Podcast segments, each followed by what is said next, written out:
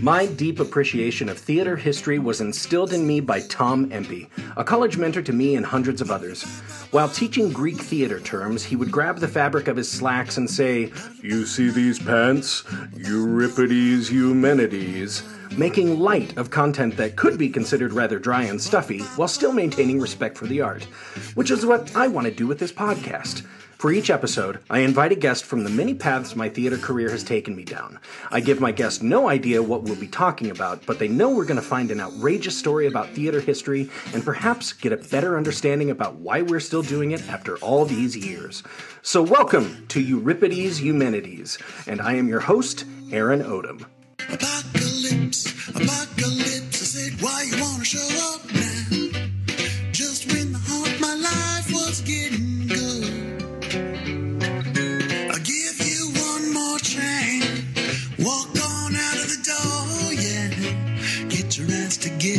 Getting is good.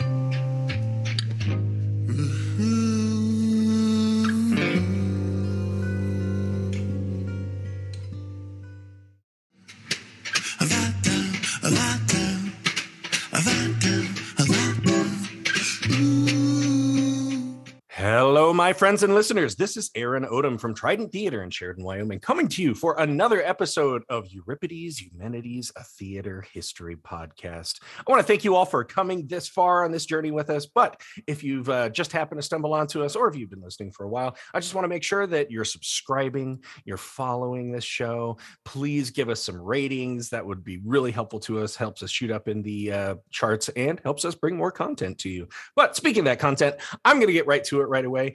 This guest that I have on today, we've only been in person like maybe once or twice, but I thought this person was absolutely compelling. We've been following each other on social media for a little while. She's doing some amazing things, and I'm going to do my damnedest here to get your name pronounced right. This is Francesca Mintowt-Czyz. How'd I do?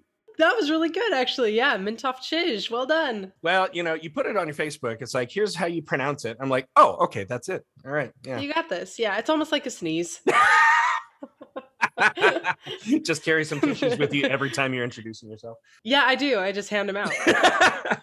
So, Francesca, you are currently down in Savannah getting some graduate work done. So what's going on there?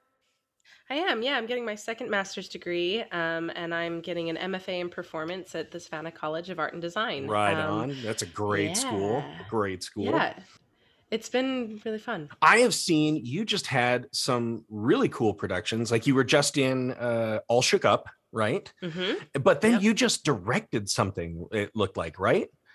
Yeah. So I decided, you know, it's my second master's. I was like, let's just, you know, dive right on in. So my first quarter, I was in a show and I shot 2 short films. And then my second quarter, I was directing 2 second year MFA thesis projects. So I directed Lungs by Duncan McMillan. Whew. And I directed kind of a student version of Poxy's Lips, which involves clowning and mime and burlesque. And it's just super physical, which is absolutely right up my alley. Oh, yeah.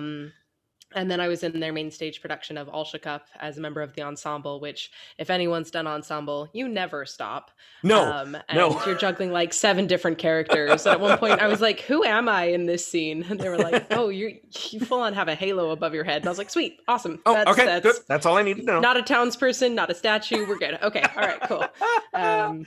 Which was great because the director as well was like, oh, wow, like your process, like who are you in this scene? And I was like, not like what am I feeling? No. Just literally like what am I? It was great. But the fear in her eyes, which she was like, wow, this ensemble member wants to go real deep here. Just like, oh like, God, I've got one of those actors. Yeah, yes, it was great. Francesca, I first met you at a Kennedy Center College American Theater Festival, and you were doing a really cool series of workshops on like movement and stuff. So that's been something that has been really important for you. Like you do all kinds of this stuff, like you know, fight choreography, you know, grappling, tumbling, all that kind of stuff. So how did you get into that? You know, I growing up in Utah, the dance scene is really heavy there. And I mean, even if you watch a lot of commercial work, I swear to goodness, in all the top 10 candidates of So You Think You Can Dance, there's always someone from Utah. Because it's just taken so seriously mm-hmm. there, which is great. But I did start dancing from quite a young age, and then I was really into musical theater, and then I kind of stopped being interested in singing and was much more interested in theater and then movement. And when I started looking at getting my first master's degree, I was looking at a lot of different programs, and then my mom said, "Please look at RADA," and I was like, I'd never get in.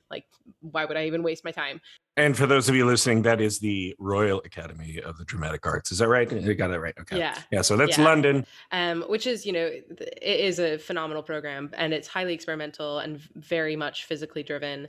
And of course, it ended up being everything I was actually looking for, because it combined my love for movement with my love for theater and just storytelling in general. So I stopped applying to all the other schools that I was applying to and only applied there because that's the smart thing to do.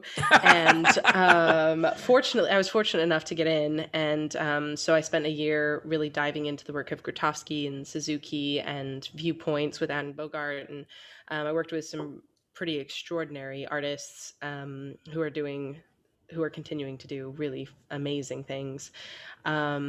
Nice. And so I just really like to see what the body can do. And as much as actors work with phenomenal playwrights who have this ability to pen down beautiful communication, I'm always curious to see mm-hmm. what can be communicated without words. I have you on this show today because, speaking of being transformative with bodies and what we can communicate as we start as one thing and become something else, I did send you a little bit of a cheat on what we were going to be talking about. Did you watch that?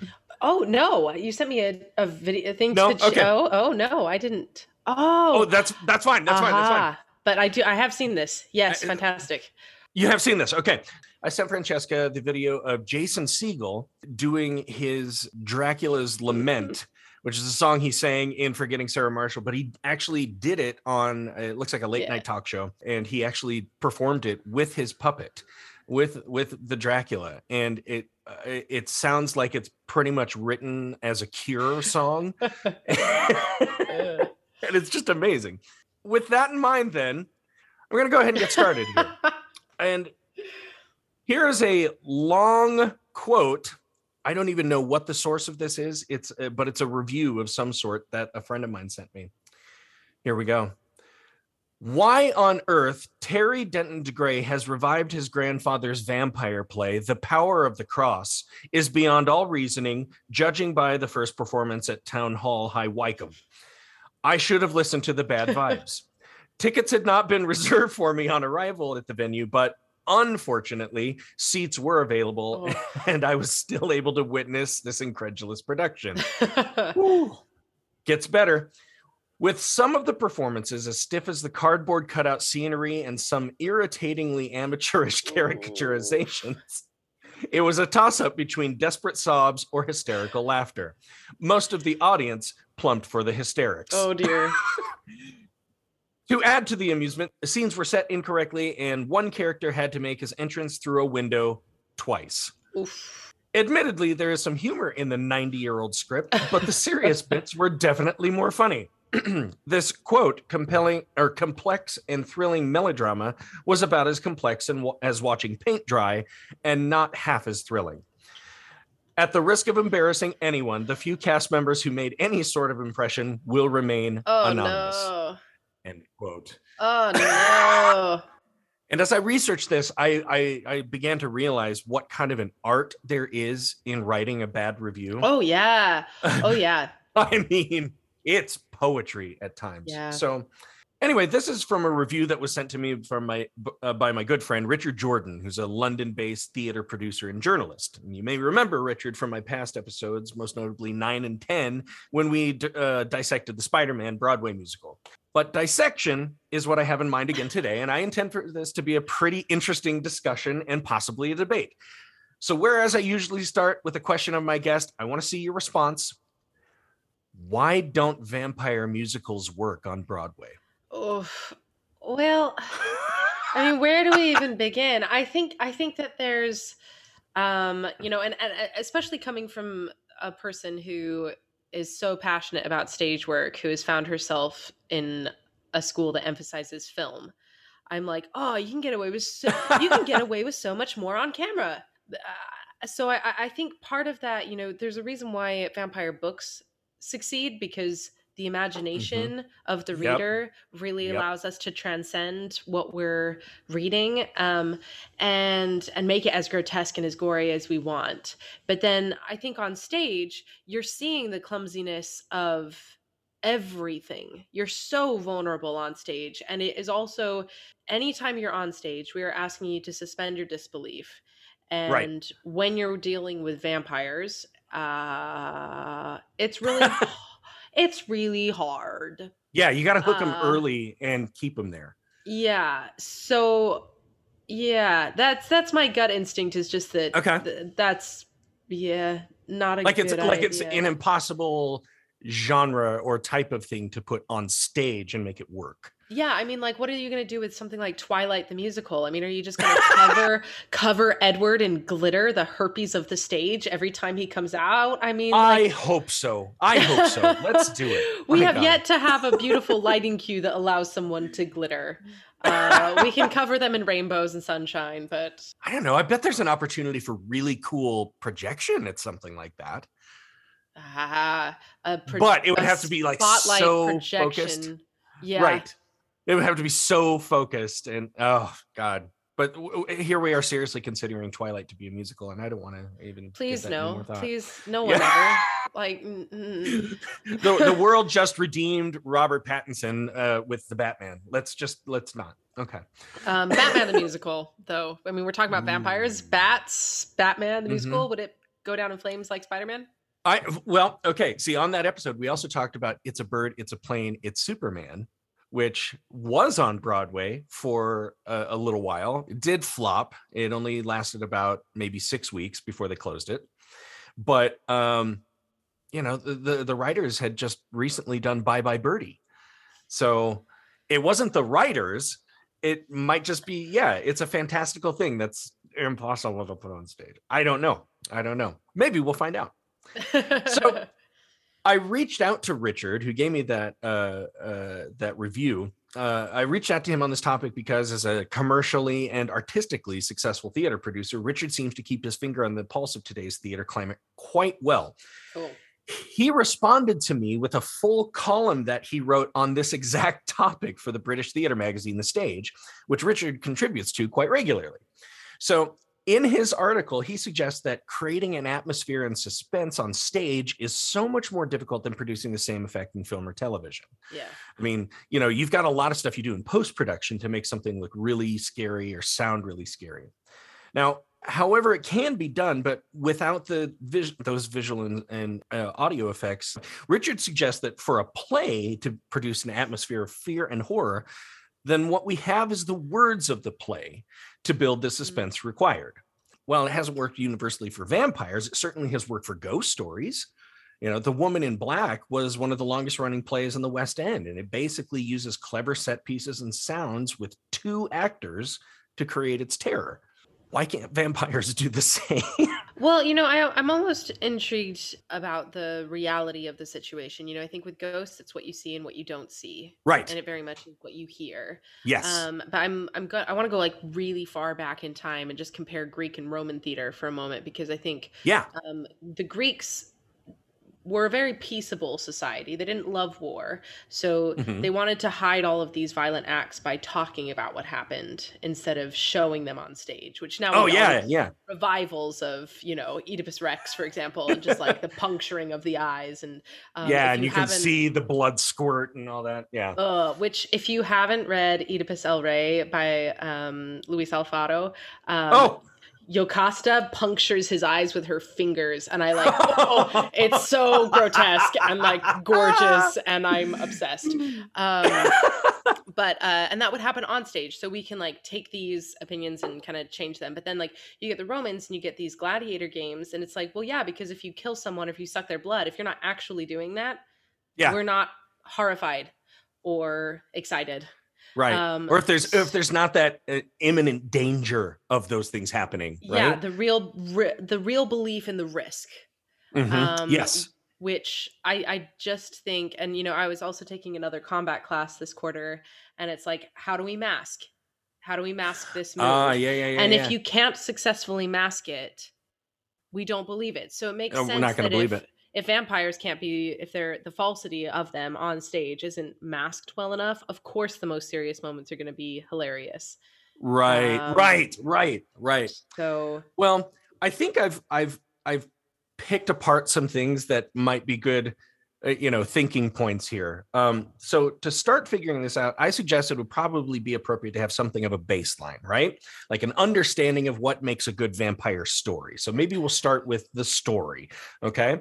So I found this blogger, his name's C.T. Phipps, who has published vampire novels himself, and he writes a list, which isn't necessarily law, but a pretty good set of guidelines to making a good vampire story. Now, I'm using this list because, well, I've never written a vampire story, been in a vampire play, or seen too many vampire plays that I have enjoyed. I've seen like one or two, and I went, yeah, no, you didn't get it.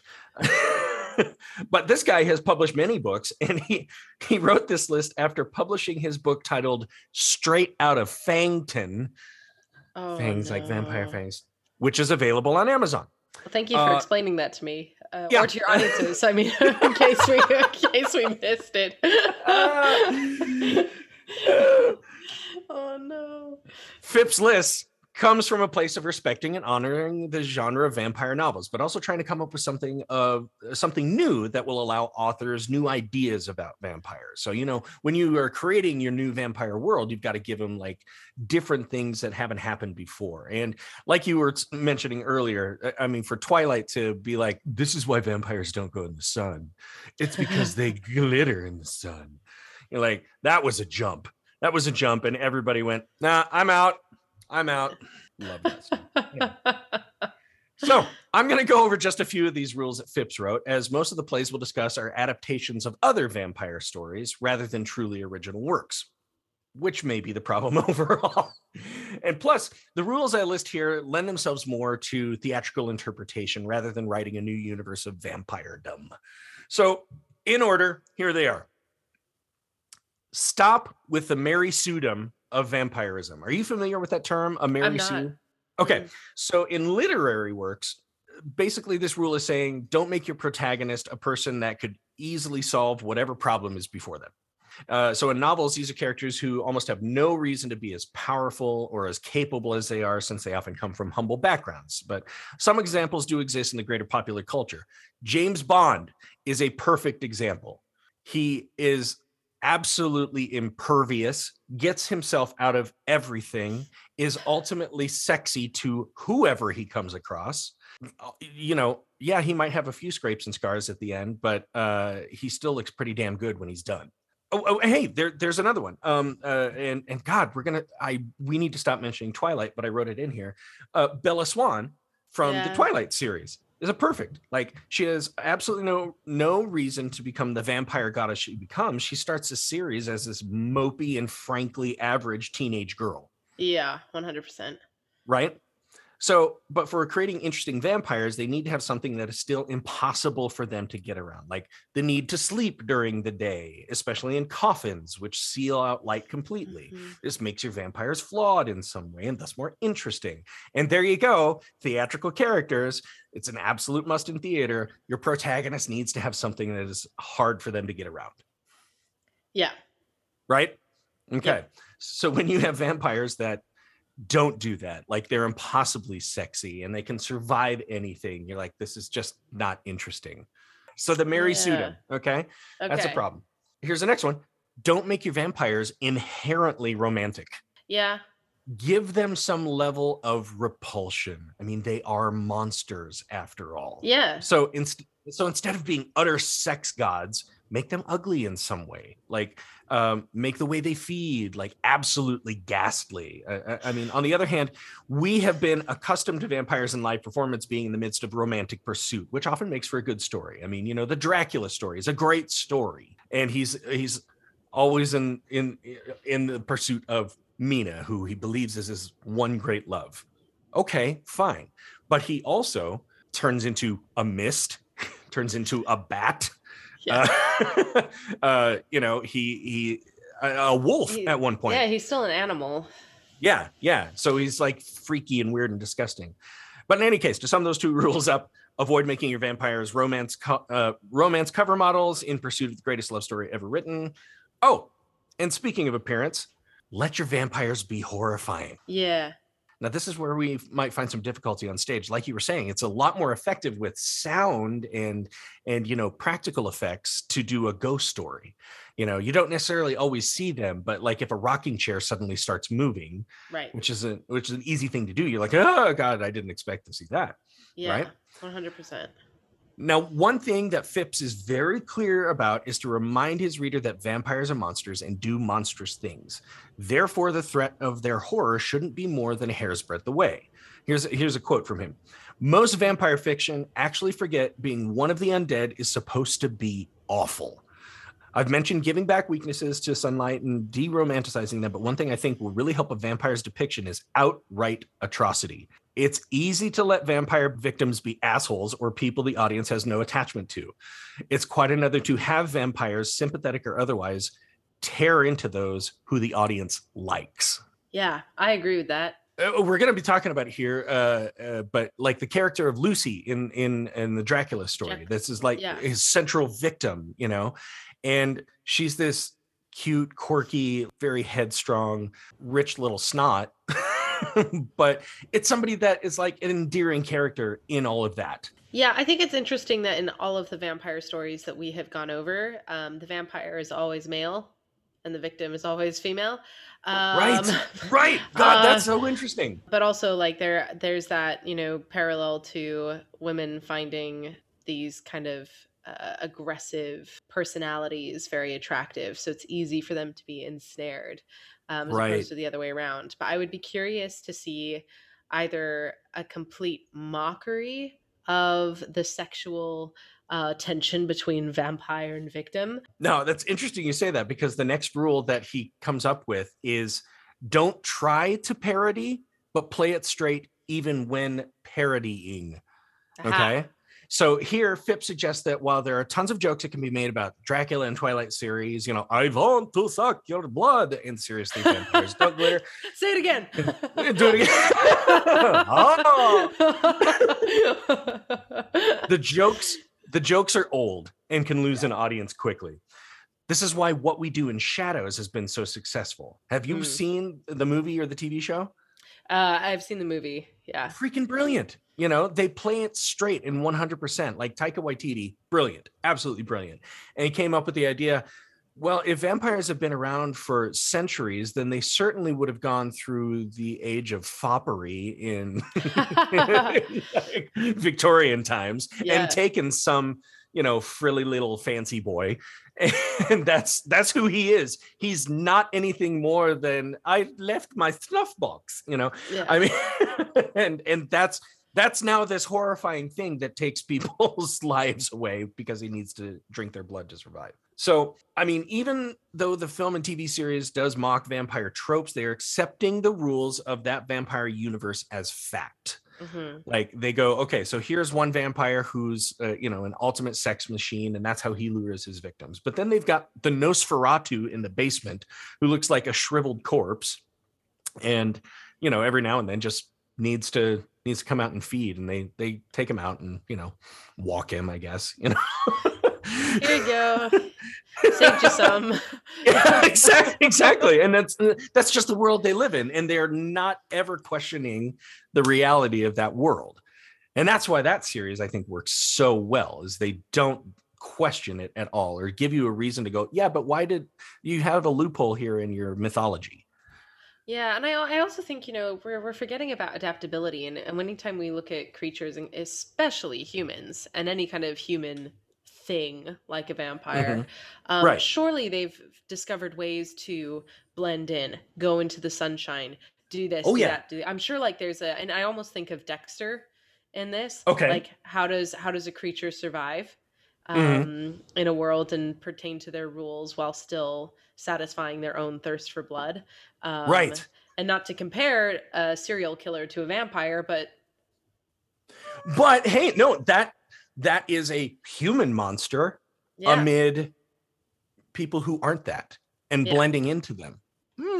I like that. So surely we've adopted. I mean, like maybe there's, prescription sunscreen that they've invented. They did that in Blade, in the first Blade movie. The guy had sunscreen on and it didn't always work, but he could be out there for, maybe 20, 30 minutes. Or maybe they thrive. Maybe all the vampires thrive where there's no sun, like England. There you go. And I say that with love because I've lived there for so long and because I'm British, but my vampire coven is settling in Portland. We are thriving. Come join us. We are thriving. It's great here. There's many a rainstorm with which to hide. And you can blend your blood with kale smoothies. Yes. Oh my gosh. That's the story. That's the story. I want a superfood smoothie. Like a super smooth, like superfood smoothie, or like. Oh, that's so great. That's awesome. So great. So, in my opinion, I'm going to end with Phipps's rules here. I mean, the other ones that he has aren't so great for telling adapted stories on the stage. Like, balance out your vampire rules. For example, like for every power, make sure they have a weakness. Keep your vampire numbers intimate, but we'll talk about a play here where that rule shouldn't apply for stage work. Have only one or two per the story. And you're like, in some cases, like, there's one story we're going to talk about here in a little while where we don't know how many vampires there are in the world. And then in one scene, you just get an explosion of them. And you're like, oh my God, this is a much bigger problem than I thought.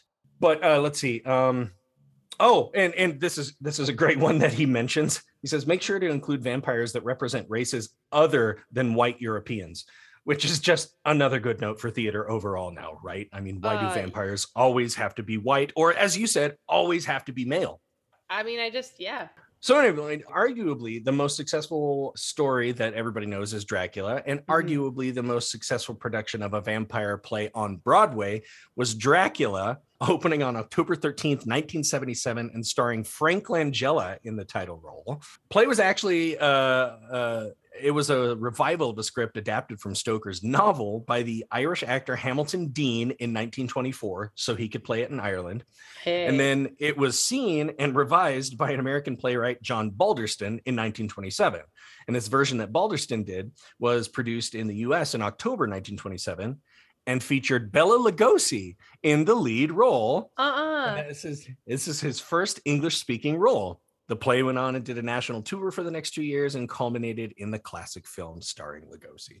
There we go. I did not know this. Yeah. So, I mean, we're all pretty familiar with the basic story of Dracula, right? I mean, a young woman has been getting sick and she's engaged to be married and eventually gets married in the story, but then becomes a vampire. And they finally get this eccentric psychiatrist who comes in and he's like, I'm pretty sure it's vampires. And they find Count Dracula and kill him. So I was going to mention something about US healthcare, but I'm not going to. It's obviously. Very expensive doctor. But what about ivermectin? Okay. Now, the script of this Langella production focuses primarily on Van Helsing being called to investigate the strange sickness of Lucy, only to discover she's indeed the victim of a vampire who steals into her bedroom and drains her blood late at night when no one's looking. Van Helsing inspires several men to seek out the vampire. Some of the men follow a servant of Dracula to his hiding place, and the men drive a stake through Dracula's heart, killing him. Okay, so there you go. So 50 years after this script first graced the Great White Way, it rose from its coffin. I'm sorry, I wrote so many of these puns in here. It rose from its coffin. Sorry at all. Good. No, rose from its coffin in 1977 with the ever intriguing Frank Langella as the world's most well-known bloodsucker. With generally positive reviews for the acting, the play did make a few questionable choices in production.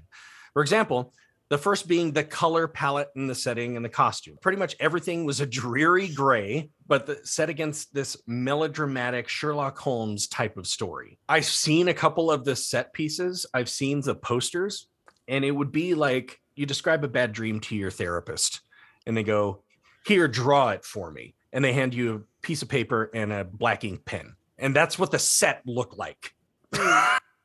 It was like the primary set piece was in a library where they'd start putting the pieces together and everything, but it was just drawn. It didn't like put this into like a real world context. It felt like it was more of like a mystery story that involved a vampire. Yeah. Okay, cool. Now, nonetheless, with all of this in mind, this play ran for 925 performances on Broadway. And Langella's performance was so popular that this production was adapted for film in 1979, and Langella starred again opposite Laurence Olivier as Van Helsing. Hey! Right? And I just like piecing these all together. They're just like little trivia facts.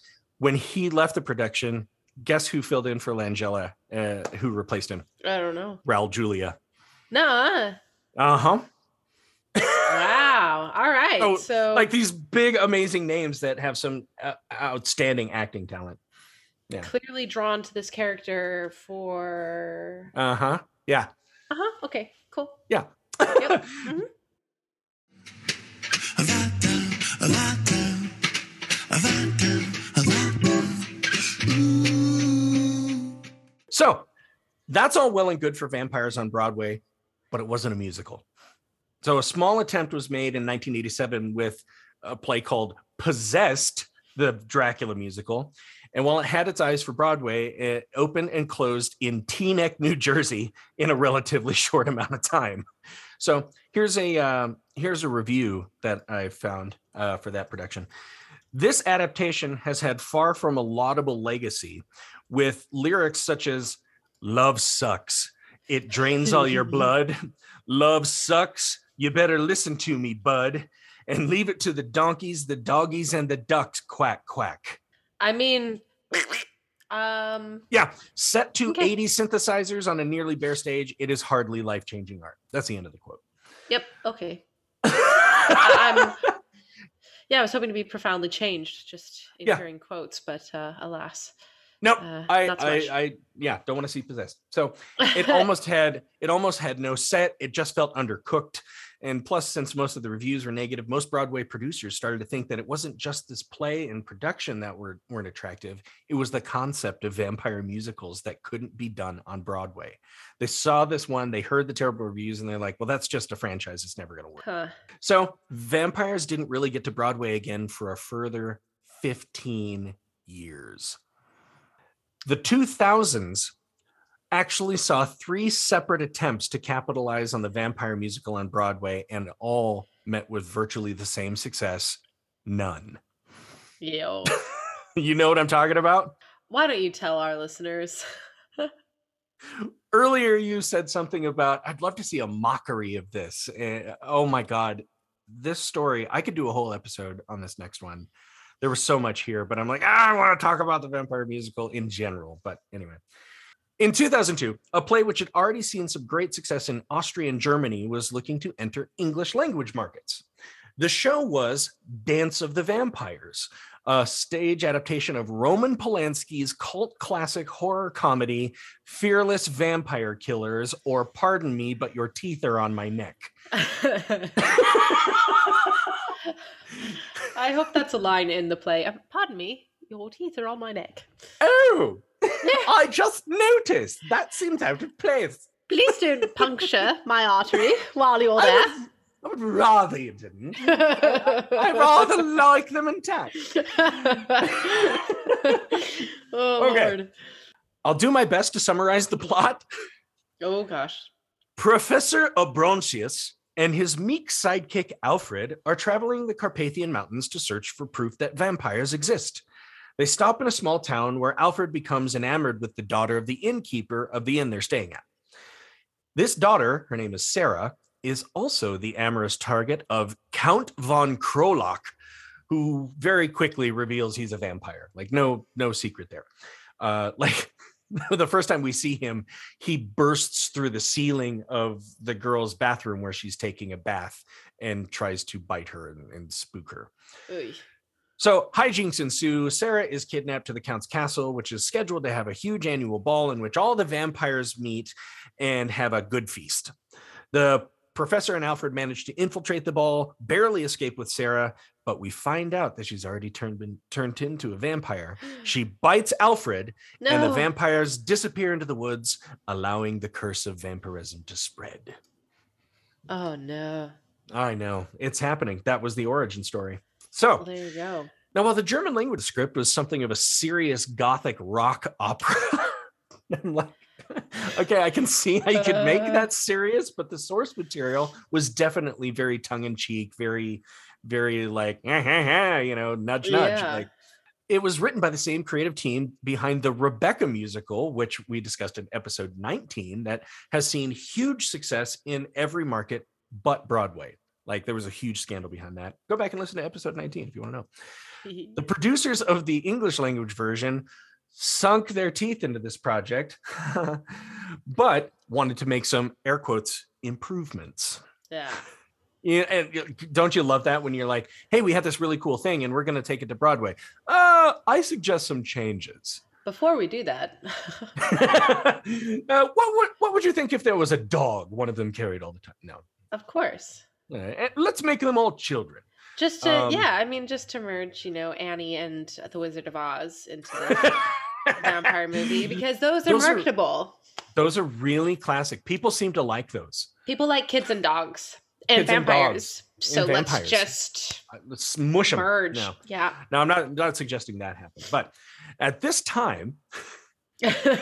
We might have just created a recipe for success, though.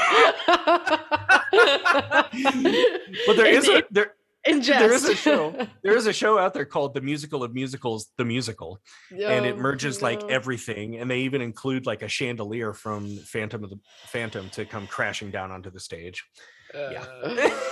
Excellent. So, in 2002, adaptations of film comedies were becoming popular. So, like the producers. Yeah. Okay. Yeah. And we all, as we suggested, the cult following of Polanski's Goofy Movie, they're like, okay, so people want to have fun with this. They want to see it funny. Yeah. Okay.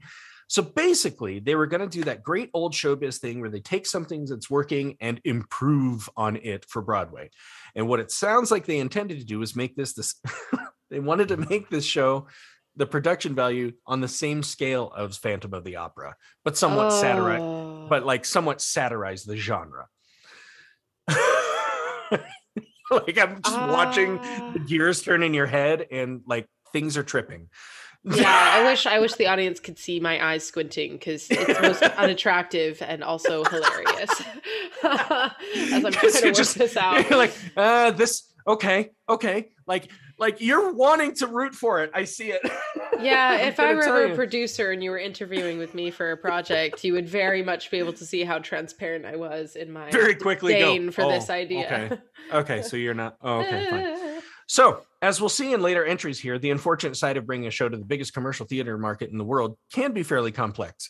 Now, I mentioned the improving of the show because when it started to be developed for Broadway, the script was written and rewritten several times, which, like, I get adapting it for the English language, and like there might be phrases in the German language that don't make sense here. I can understand that, but that's not what was going on. They were like, they took the basic line of the story and just started writing different things around it that basically had nothing to do, but kind of fit the mold of, let's make this a funny adaptation of a movie. Cool. So for listeners, that is the recipe for success. That's the true one, is to take something that has been successful in a foreign language and bastardize it. And completely. Yep. Mm-hmm. Okay. Mm-hmm. All right. Yeah. Cool. Yeah. Well done. There is one that I wish I would have put on here that was a really cool adaptation, and I want to do it someday, is the Let the Right One In. Ah. Oh, God. Have you ever seen that? Uh-uh. Swedish movie about like a 13-year-old boy in an apartment building in Sweden. He gets a new neighbor next door, and one night he's out in the little courtyard of the apartment building playing on like the monkey bars or something, and he looks up at the apartment next to his, and they're like taping cardboard up over the window. And you're like, I see that sometimes. Maybe that guy works at night and has to sleep during the day or something. Turns out his next door neighbor is like the keeper of a girl vampire. Like she's 11 years old. And anyway, it like becomes this amazing story of how dangerous codependency can be. Ooh. Because that's what this girl has been doing. Like she's been grooming like somebody to take care of her by finding these absolute loners who just need somebody to go, you know what? You have a purpose in this world and it's to be loved by me. When really it's, you're there to find the victims for me so I don't have to go out and hunt. Yeah.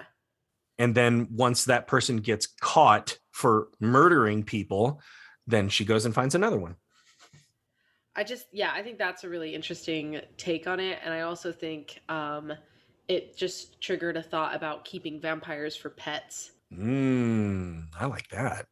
And and having to go hunt for them. Yeah.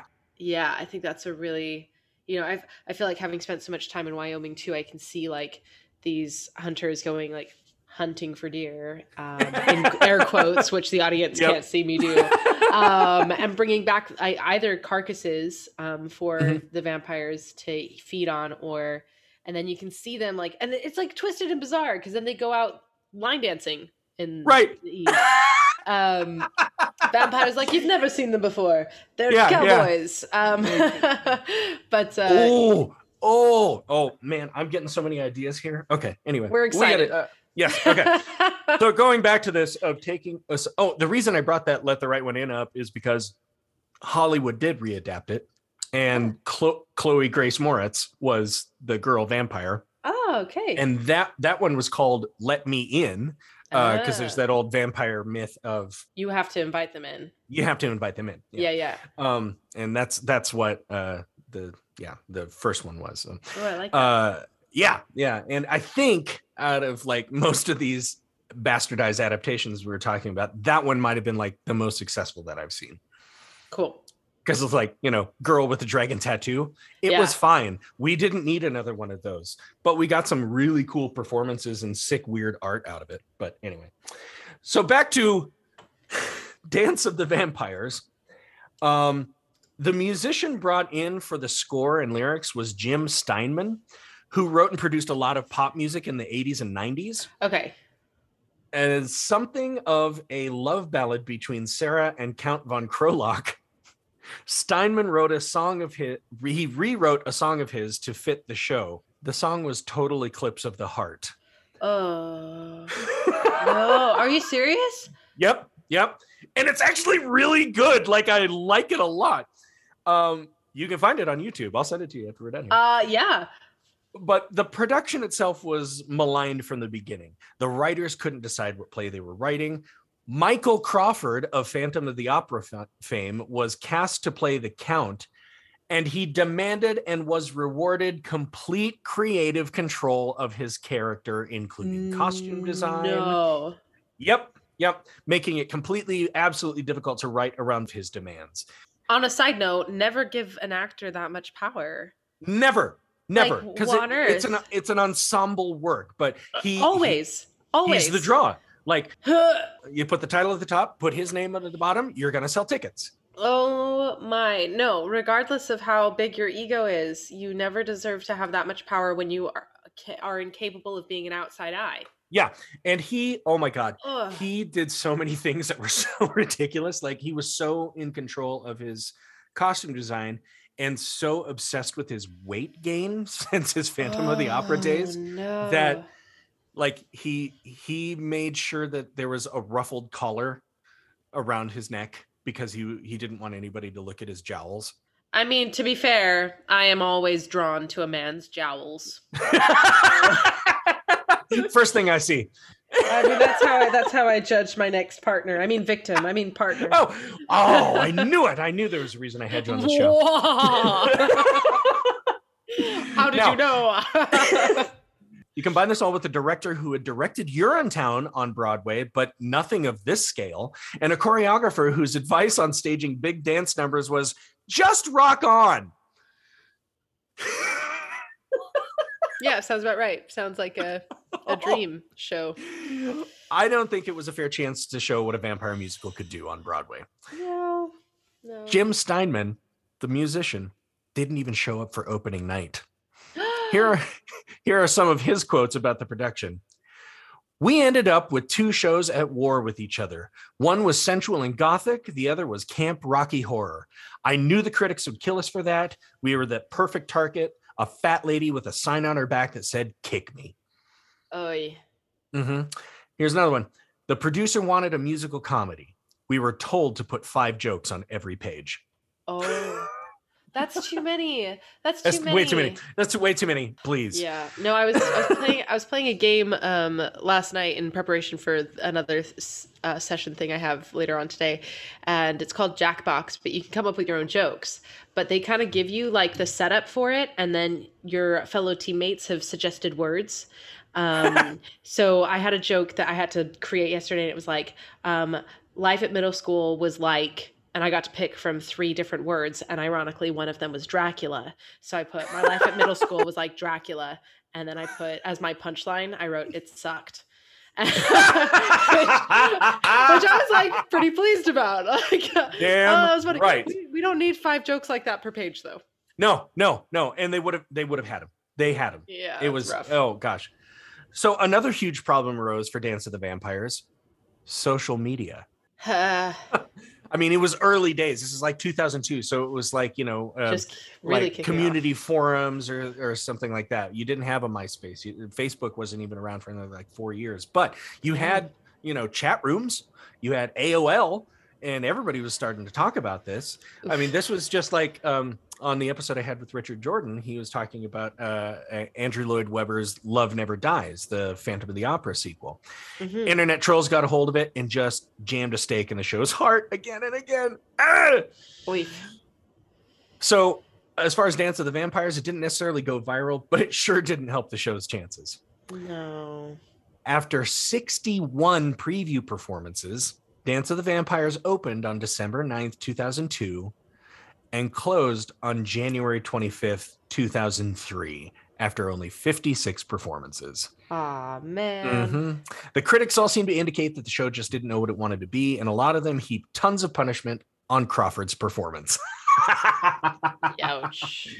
I mean, that's one thing I didn't say it, but I guess when he would be reading the script in rehearsals, and some other character would have a joke, he'd go back to the writers and go, he doesn't get jokes. I get the jokes. I get jokes. Nobody else can be funny. Ego. Yeah. I'm the amazing and gothic and austere vampire god, and I'm funny as hell. Nope. And nobody else can be funny. Yeah. But This production reached a new record. It was one of the biggest flops on Broadway, losing approximately $12 million. No. Yeah. Oh my gosh. That's rough. That is rough. That is rough. I mean, I think at one point it was like 2 or 3 weeks into the production, they're going, these $6,000 daily ticket sales just aren't going to meet our weekly demands of $600,000. They're just not gonna, yeah. That is so rough. Oh, that lost a lot of money. Ouch. So you think maybe we'd stop there, right? And let vampires and musicals stay apart for a little while, right? One would hope. In August 2004, composer Frank Wildhorn's Jekyll and Hyde musical before Jekyll and Hyde? No. Jekyll and Hyde came first, and then they went, that kind of worked. Let's have him do Dracula. Oh, I had no idea. You know why? Closed so fast. It opened at the Belasco Theater after only 22 previews. Now, I have to admit, I couldn't find a lot of information on the pre-production process of this show. But from the interviews I've read with cast members, they didn't expect it to do poorly. One of them is Kelly O'Hara. I'm going to talk about her in just a moment. But the interview she had, they're like, everybody's doing great. I think it's a really cool show. This is really fun. And I can see, like, I saw some pictures of it and I went, whoa, that actually probably would have done great. But much as famed New York Times critic Ben Brantley did for his review of this show, I'll start by listing the high points. That's the tactic that Ben Brantley took. He was like, I can't even tell you how terrible this is, so I'm going to just mention the good stuff. And this is, again, how great review writers approach their work. I mean, wow. So reviews generally said that the technical elements of the show were really astonishing. The sets were huge and ornate. They would move and rise and split at very unexpected times, just like dazzling to see. And on top of that, a special fly team was brought in, and at many times characters would be like flying or drifting overhead, doing somersaults in the air, diving into graves, and simply floating or gliding across the stage to a delightfully eerie effect. And I'm like, now that's, there you go. You're starting to use the technology in a way that will make vampires a believable thing, or something that when something unexpected happens, you've already hooked us into the believability of this world. And taking a little step, like maybe somebody drifts off the floor a few feet. Yeah. Like, oh, that's spooky. Like, yeah. I like that. Okay. Now you got me. What else can these things do? Right. What it didn't have going for it was an interesting story. Oh, dear. And to be fair, I mean, Bram Stoker was not exactly the greatest author, but he did give us, obviously, an intriguing plot line.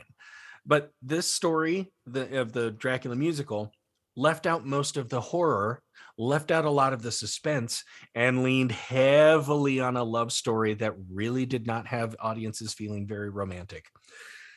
As Ben Brantley put it, quote, "It isn't simply bad, it's bad and boring."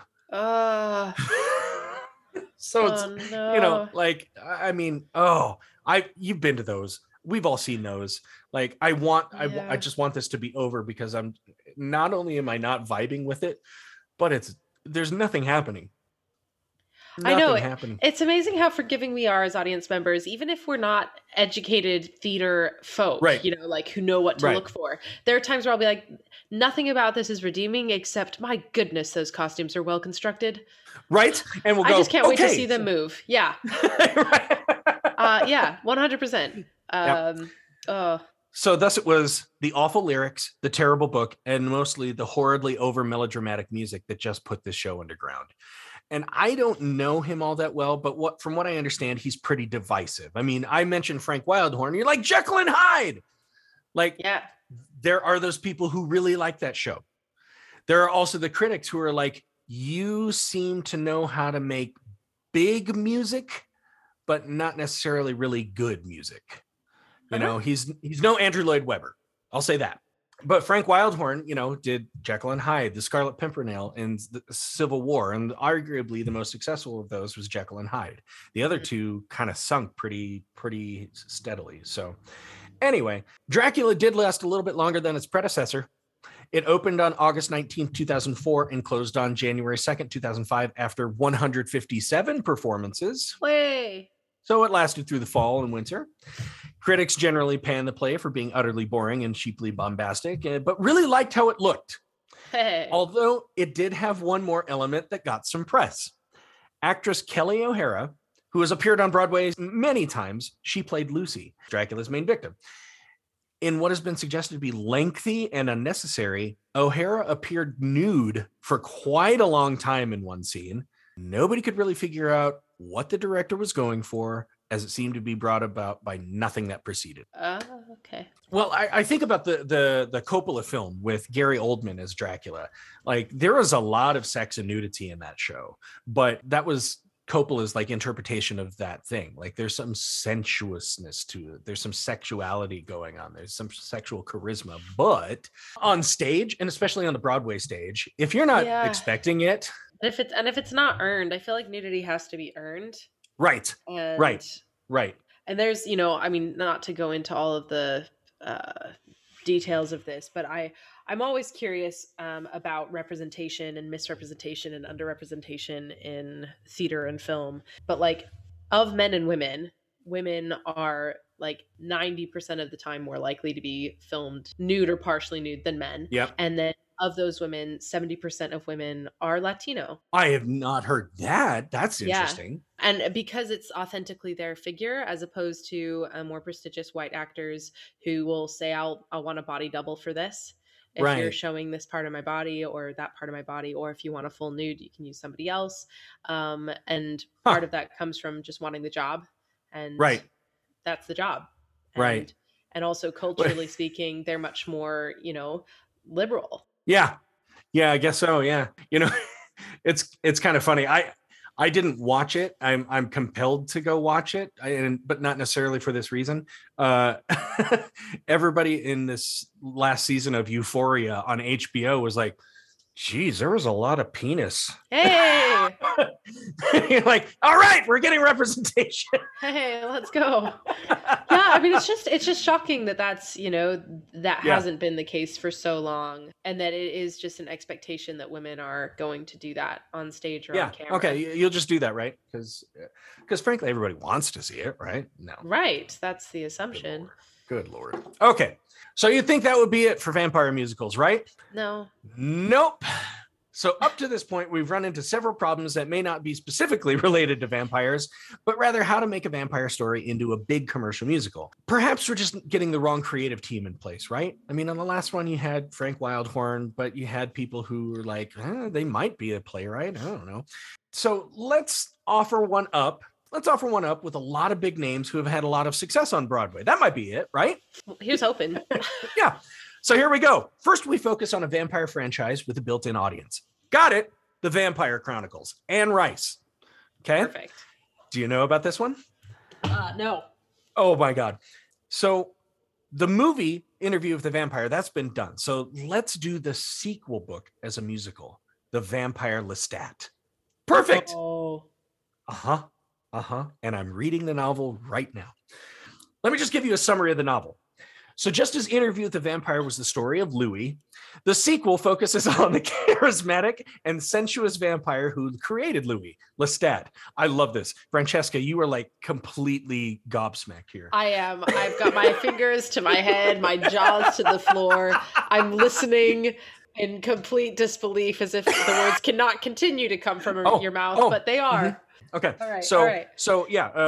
continuing with the summary of the novel, we find Lestat has become something of a dark glam metal musician, and he is sitting down to write his autobiography before setting out on a world tour with his band. No. I love the book. It's really good. From his non-consensual creation as a vampire, Lestat struggles with his dark gift, but soon learns to love the power he has as a vampire and the thrill of the hunt and the kill.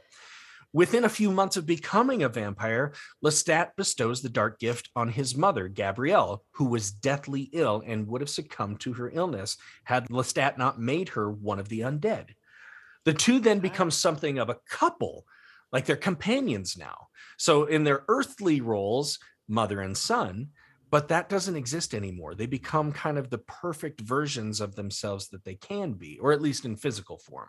Like she gets young and like her youthful body comes back to her and her hair gets full and luscious. And same with him. Like he his muscles become more taut and everything. And he's like 6 foot tall and just blonde and gorgeous and everything.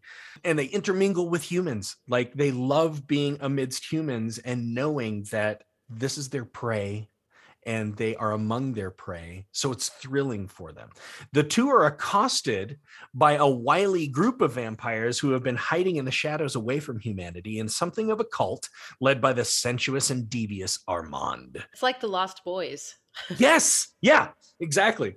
Lestat foils this cult as he discovers he actually has more power than any of these ancient vampires. And once he is convinced of his power, he consistently tests his abilities, searching out other vampires until he finds the originator of all vampires, the Queen of the Damned, Akasha.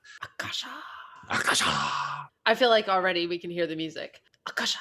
So it's a pretty sweeping story. Like there's some cool scenes. Like I there are bootleg versions of this on YouTube that you can watch the entire thing.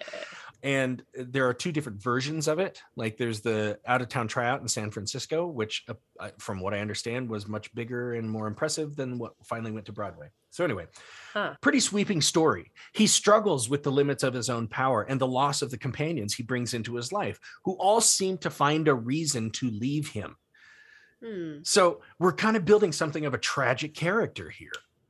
I mean, it's got some great opportunity for character development and seeing some great flaws. Plus, we've got these fantastical scenes that are going to involve huge numbers of vampires and seeing what they can do. It seems like a neat idea. Like, I can see a choreographer just really having a ball with trying to figure out how to make that kind of movement of these like ancient vampires who believe that they're supposed to be away from the mortal world. Like that's the cult that they're in. They believe that. That, as well as like this concept of the animal that they're attuned to, this like, and how they use their wings to dance. Like, what is that? Ooh, yes. See, there you go. I see you doing it already. I love it. So let's put the creative team together. Let's get the director of Broadway's Beauty and the Beast, because that had some cool, like, big elements of kind of fear to it as well. Like, you put some of that into it. Okay. Ooh, let's get the book writer for the Broadway hits Beauty and the Beast, Lion King, and Aida. And speaking of Lion King and Aida, let's get Elton John to write the music and his longtime writing partner, Bernie Taupin, for the lyrics. Wow. You have this huge team on this. I mean, yeah, those are some big names. On top of that, let's get some amazing new ideas for scenery. Projection. Yeah. We love projection. This was used quite well in the out-of-town tryout in San Francisco, and most reviewed mentioned how the innovative play's use of projections were. Oh, cool. One example is a visual representation of what goes on in the mind of a vampire when taking a victim. Now, from what I understand, check this out. From what I understand, in Anne Rice's vampire mythos, vampires can't actually have sex. Aha. But the act of biting and drinking is basically orgasmic. Cool. Well, that would have to be because I think, human beings only need three things, right? In life, they need food, they need water, and they need procreation in order to survive and have their species survive. So let's put all of those things into one act, and there you are. Yeah. So cool. When a vampire would take a victim on stage, this glorious animation would play behind them on the projection screens, and it looks like you're traveling like a microscopic being through well-lit blood vessels as though flying through these great caverns. Cool. It was really cool. Well, it fell flat. Not only were pretty much all the creative decisions criticized in reviews in San Francisco, but the casting was hit pretty hard as well. Basically, it sounded like the script was too ambitious, cramming in way too much, and not giving the characters enough time to develop at all. They were basically bouncing like ping pong balls from moment to moment through vast eras in time. And on top of that, the moments were frankly boring, but perhaps this is because we didn't have actors that were capable of doing much with the script. Ooh. Let's see. Oh, hey, what did they do when they took it to Broadway? Oh, they took out a lot of the projections, and huge sections of the script were rewritten, which basically only made it seem like randomized events in the life of an incredibly well-written source character. It was like a clip show. Yeah. Yeah. So here's one of my favorite lines from the San Francisco reviews. Didactic, disjointed, oddly miscast, confusingly designed, and floundering in an almost unrelentingly saccharine score by Elton John. Zing! Oh, man. Youch. He had his thesaurus open that day. Youch. Here's my favorite review from Broadway. Let us only pray that the three strikes and you're out rule, applicable in baseball and in some states' law enforcement practices, also applies to musical theater genres. That would mean that the woeful Lestat, which just opened at the Palace, is truly the silver nail in the coffin of vampire musicals that it deserves to be. Yikes! Oh, no. I mean, what beautiful poetry. Damning poetry of a review, but damn. Oh. Let me see. I got to look it up because I didn't put it in here, but I need to find out just how many performances we had. Oh, man. So let's see. It should be added that this was the first project from the newly formed Warner Brothers Theater Ventures. You see, Disney opened up a very large floodgate when it started turning its properties into Broadway smash hits. Okay. So now many motion picture studios realize that we have this huge library of content that we can just try to adapt for the stage. It seems to be, a golden ticket, just like it is doing for Disney. We throw a lot of money at it and we have these great things. It'll be great, right? Mm-hmm. Well, Lestat would have been its first to launch their new theater venture on Broadway. And I mean, by this time, Disney had already had several hits, a few flops. I mean, Tarzan was in there somewhere and it didn't do great, but its standing on Broadway was still pretty healthy. Yeah. Warner didn't have that time in the Great White Way under its belt to know just how to adjust things at the appropriate developmental stages to make Lestat truly successful. But based on that line from the Broadway Review, it's just unfortunate that it had to be a vampire musical. Yeah. Because now the genre seems truly damned. Here we go. I found it. Opened on April 25th, 2006. Closed on May 28th, 2006. 39 performances. Ooh. Done. So what is it? Are vampire musicals cursed for Broadway? Or all these failures just that they just happen to be vampire musicals? I feel like there's just an expectation that comes with them. You know, I think that that's why sometimes the grandeur spectacle falls, that film is capable of achieving, falls flat on the stage. You know, and I think more and more people are really curious about seeing stripped back spectacle and more human spectacle. And I say that taking into consideration, especially huge hits like Hamilton. Oh yeah. The costumes are beautiful, but they are quite like simple. They're not terribly ornate. You know, they serve the story in the barest way they can, which is what makes them so effective. And the stage is also stripped back and it's brilliantly designed and as much effort and time, you know, credit to the designers. It isn't particularly grand as you would expect something to be. But, you know, I think Lin-Manuel said, you know, that the emphasis has to be on the lyrics. And if anything, including the performance, takes away from the words that are being said, this will fall flat.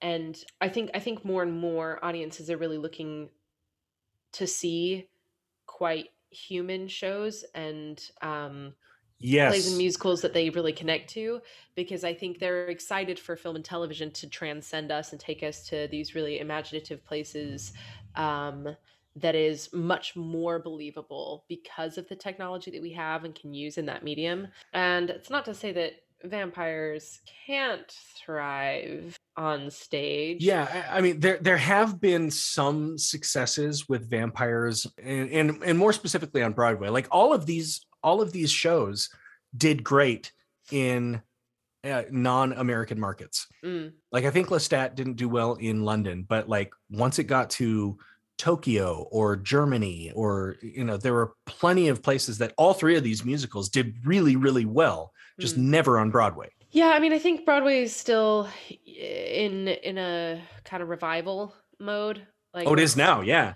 Let's kind of stop taking risks, and unless it's with someone or a team of someone's who have proved their track record and can make sure that we make some money, which I think, especially coming out of this pandemic, it's important that we keep Broadway alive. So I can't necessarily judge them for doing that, but at the same time, especially as a deviser working with a lot of people who are curious about writing and producing their own work, there's a lot of exciting new stuff out there.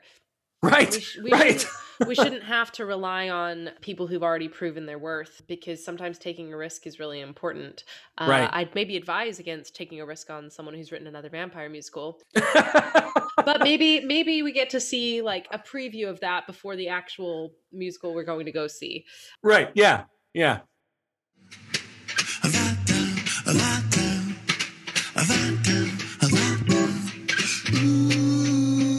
Do they rise from the ground? Do they rise from crypts? Do they fly? Do they float? What do they do? You know, I mean, maybe it's just as a culture, we don't have enough universal ideas about vampires. Yeah.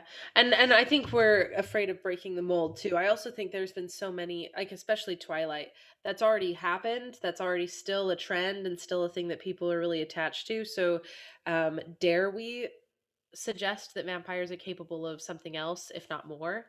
Or will it just drown in the other sea of vampire stories? You know, you mentioned Beetlejuice, but also Young Frankenstein. And that film I watched growing up. It is my family's favorite film to watch together. It's my dad's favorite. And when my mom said, I've got you tickets to see it in England, he was like, you're joking. He's like, that's not going to be funny. And he said he'd never had a better time at the theater. And he's saying that to his daughter, whose life is theater. And I was like, but Dad, what about my tiny black box shows?